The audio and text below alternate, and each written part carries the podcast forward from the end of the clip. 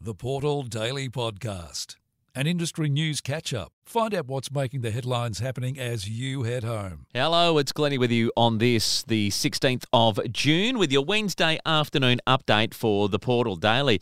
After our Tuesday podcast yesterday, Silver Lake Resources issued a statement about the recent passing of a contractor on site at the Daisy Complex, saying Production activities have recommenced with mine development suspended while DEMIRS continues its investigation. Silver Lake is seeking to return the mine to full operations and is working with the regulators and other authorities in this regard, the report said. Today, the miner released details on all commissioning of the Deflector CIP plant and Rothsay haulage. The plan has remained on schedule and within the $36 million budget. Gascoyne Resources is set to acquire 100% of the fully paid ordinary shares in Firefly Resources via a scheme of arrangement to create a leading regional gold production and development business in the Murchison region of Western Australia. Mr. Richard Hay, the MD and CEO of Gascoyne, spoke on a conference today. The merger is strongly driven by the exploration potential. Uh, it's the first time that Yalgoo and Dalgaranga Greenstone belts have been consolidated under one ownership. Uh, I must say hats off to Simon and his team because the Yalgoo belt was a very, very fractured ownership in the past. And they've done a magnificent job in pulling that all together into one contiguous uh, ownership. And that was one of the key things that attracted me to uh, Firefly initially. And early on in our strategy days, Firefly wasn't at the top of the list.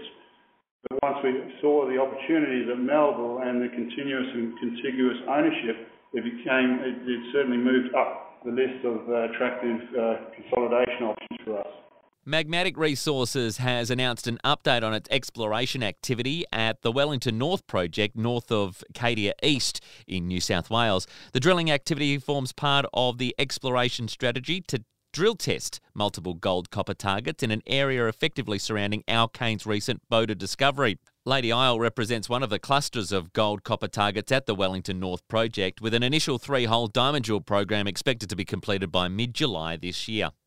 The Indigenous Affairs Committee will this week conduct a roundtable discussion with representatives from the Departments of Health, Defence, social services and infrastructure, transport, regional development, and communications on the Indigenous procurement policy as part of its inquiry into pathways and participation opportunities for Indigenous Australians in employment and business. Committee Chair Julian Leeser MP noted that this discussion on the implementation of the IPP and on the Indigenous suppliers contracted through the policy will make a valuable contribution to the inquiry. That gets underway on Friday.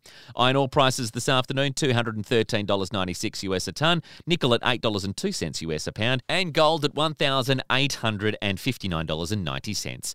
The Portal Daily, it's Monday to Friday on your podcast platform. Don't forget to subscribe so you ensure you get the update first. The Portal Daily Podcast is driven by Industry Link Media.